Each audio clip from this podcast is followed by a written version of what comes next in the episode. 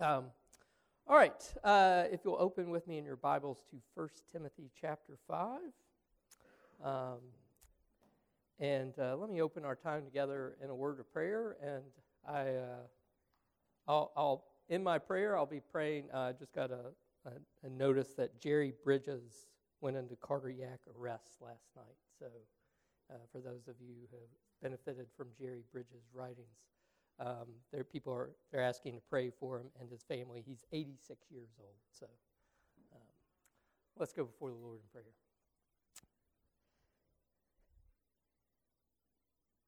Gracious Almighty God, we praise you as our Heavenly Father, and that you have taken such uh, rich and abundant care of your children, even though we are adopted children, but you sent your true Son, Jesus Christ, into this world in order to raise up many sons and daughters uh, in the faith of him. And we thank you that we are united to Christ and made one with you through him, but we're also united to one another as members of one body, one household of faith, and truly we can call one another brother and sister, mother and father, not because of the connections of uh, of our blood, but because of uh, we're bought with the blood of Jesus Christ. And we thank you for, as we studied last week, um, for widows, uh, women who have lived uh, faithfully in service to you, um, displaying the gospel through their service to others. And we pray uh, for elders as we study them today, um, and uh, for the godly uh, teaching and example that they provide. And, uh, and as we uh, talk about this, we can think of our brother Jerry Bridges um, as he nears the end of his life of faithful service, and pray that you would be with him and his family uh, during this, their time of need, and ask that you would continue to um, to strengthen him and to use him, uh, even if he does uh, not outlast um, this uh, bodily ailment, that you can still use um, his life and his words uh, to minister to others.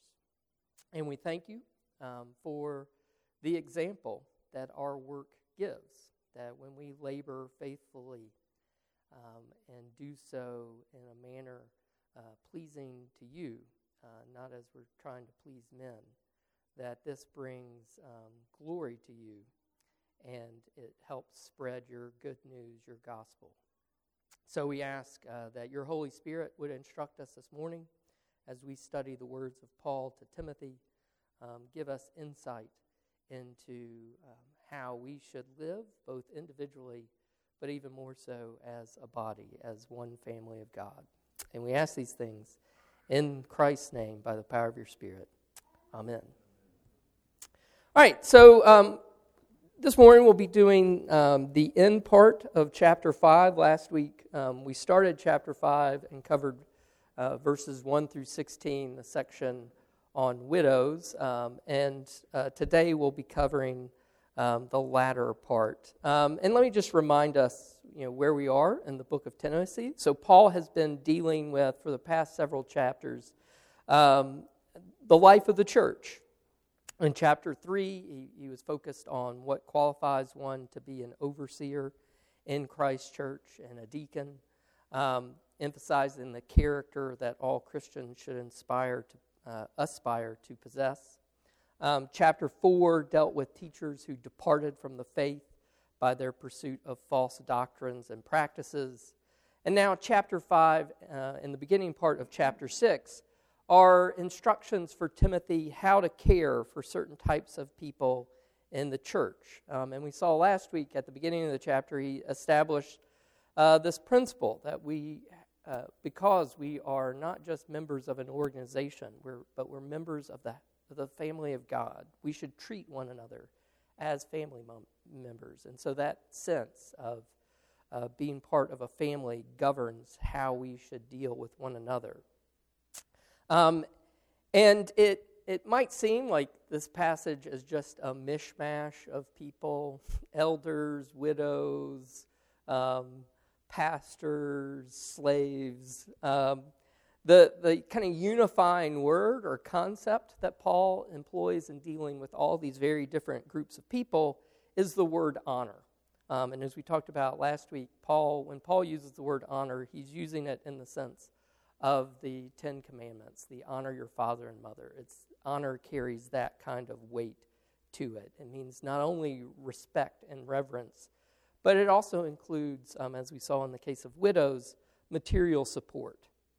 Um, and we spent a lot of time last week um, talking about widows and how the church seemed to have a formal list um, uh, in which um, the church pledged to, to care for these women, and, and they in turn pledged their responsibility to serve the church, um, which is why he gave qualifications for identifying um, what he called um, a, a, a widow indeed, or truly a widow.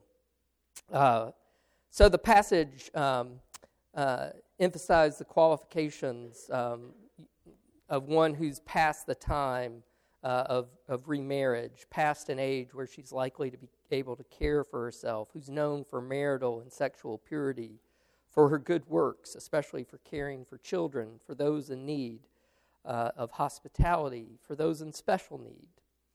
Um, in short, the widow to be put on this, this list is an elderly, faithful, godly Christian for whom the church should regularly and faithfully care, and to whom the church could entrust, if the need arises, task.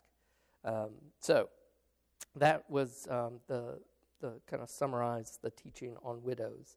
Today we'll focus on um, the honoring of, of presbyters or elders, uh, as your translation might have, and slaves. Um, uh, and these two categories of individuals continue to demonstrate, um, as we look at both of them, how the church is supposed to live differently from the world, and by the manner in which the church lives, uh, that's part of the way the gospel is spread, and this concern for the reputation of the gospel governing how we live as a church. Um, much like Paul, I mean, Jesus said in John, "By this all people will know that you're my disciples if you have love for one another." So I'll read the text for us. I'll actually, just to give us the context again, read the entirety of chapter five and the first two verses of chapter six, but we'll focus our discussion beginning in verse seventeen with "let the elders." So let me read for us. "Do not rebuke an older man, but encourage him as you would a father, younger men as brothers, older women as mothers, younger women as sisters in all purity. Honor widows who are truly widows.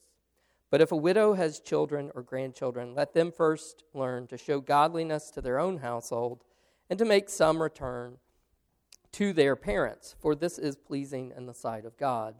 She who is truly a widow, left all alone, has set her hope on God and continues in supplications and prayers night and day. But she who is self-indulgent is dead even while she lives.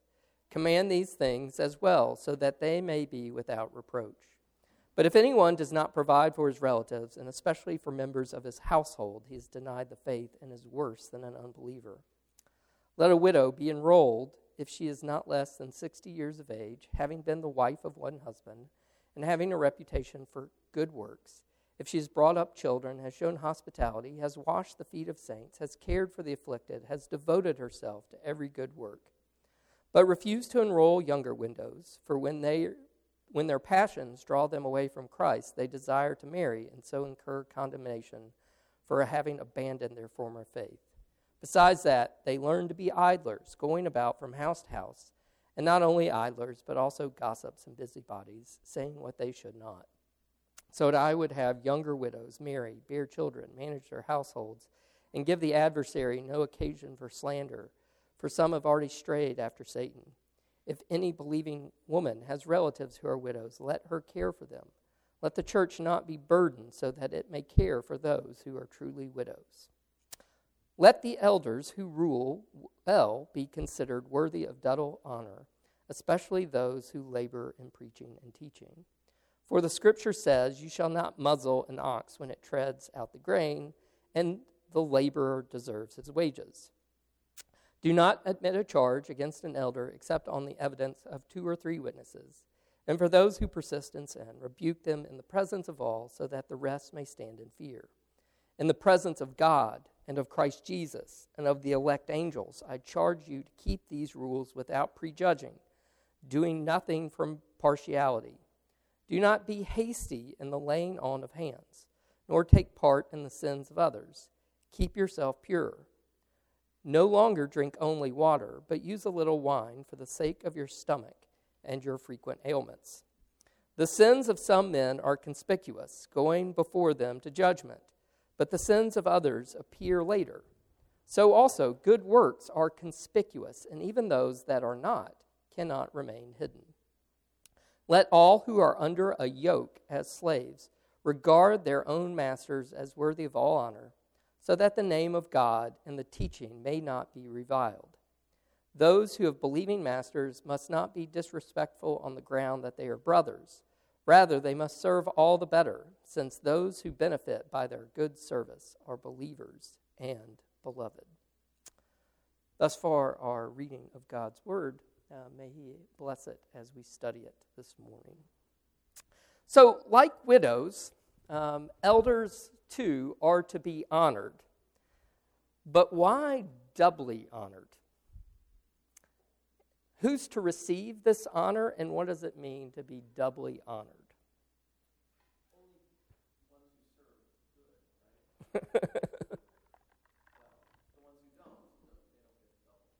Okay, so those who serve well, um, and we can sort of think about what serving well means, should be doubly honored, um, with the implication that those who, uh, well, not the implication, I mean, it, He says uh, those who sin, persist in sin, rebuke them. So those who serve well should receive double honor. Those who sin should be rebuked publicly. Um, so setting up a contrast between it's not um, a default um, to you honor the, the office even if there's a rogue in the office. No. There's still a standard of conduct that has to be maintained. Yes, Scott.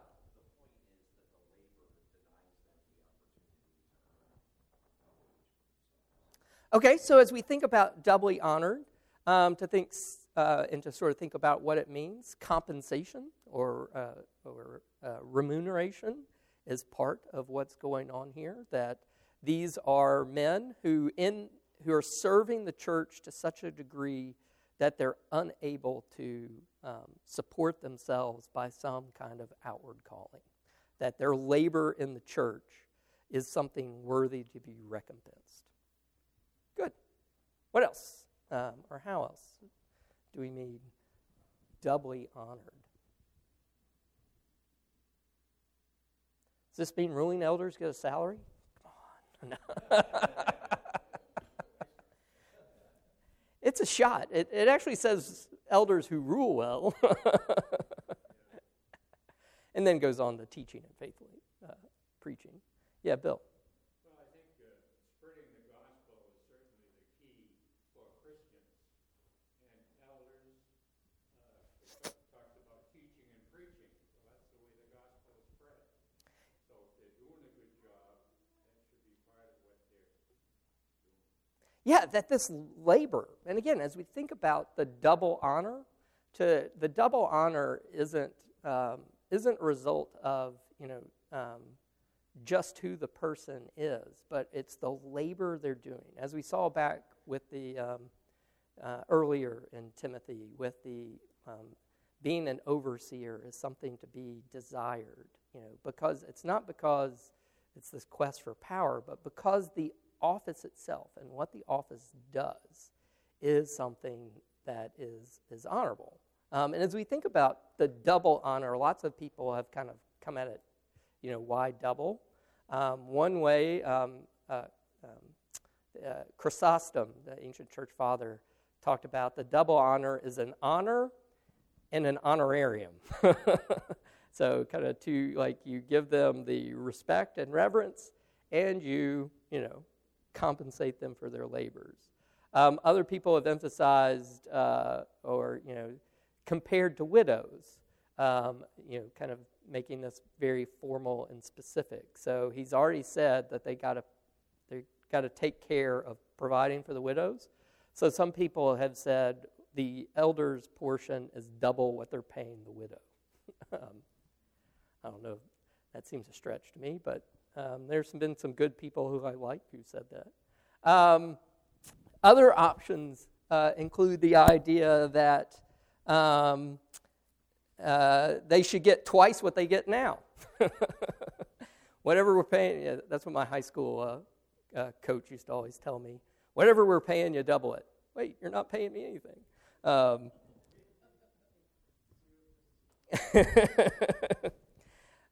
in that case, triple it. Uh, that was usually his response. Um, uh, some people say it's double honor because uh, the word elder here can be mean both an older man as well as the church office. So some people have said that it's a double honor, one for their age.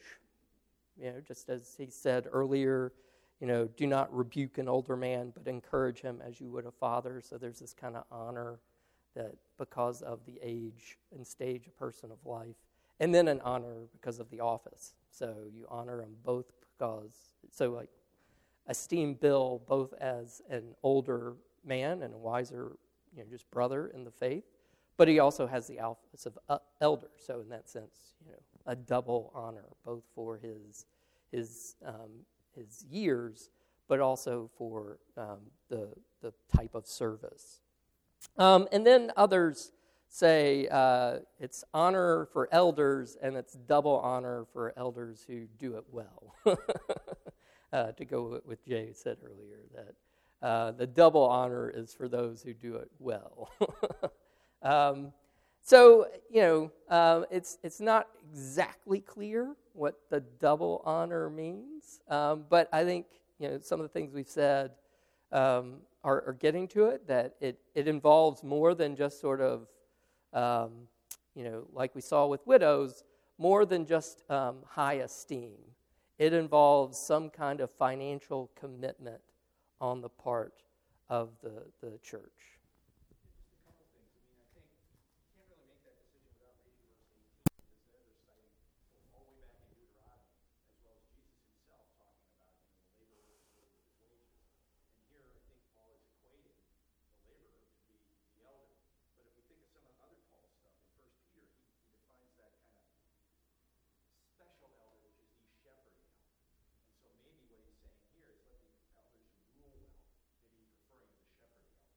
Yeah, an elder in an established local church. And at some point, you know, Paul refers to, like, you know, he makes money by pursuing his outward profession of, of tent making. And there there will be some contexts contexts when, um, particularly in missionary or evangelism work, where going into a place where there's not an established Christian community, that um, that the the elder will have to, to work to support himself. But, you know, we're dealing with now a church, you know, it's kind of think of Timothy as passing this generation on, um, you know, from Paul to Timothy, you know, this kind of passing of the church, moving from a, a church in a mission state to a church in an established state. Um, and it's establishing this principle that these shepherding elders, these ruling elders, these elders who are attached to a particular place and congregation, should um, they are worthy of of, of their labor, um, and um, uh, I want to get into these two scriptures in just a second. But anything else we want to say on just sort of the general idea? Yeah, Mike.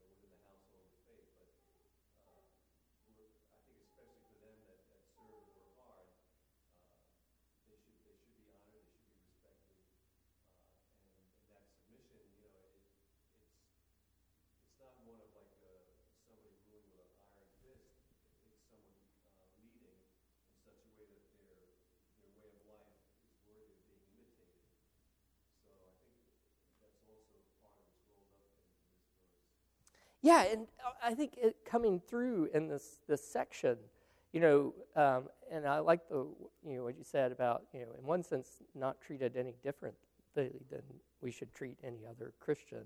Like the whole standard of you, you don't bring a charge against them without two or three witnesses. Well, that's the standard Old Testament, you know, um, and and Jesus quotes the same thing in the New Testament. Like you know, look, if you, you hear something and it's not substantiated by multiple witnesses, don't give credence to it.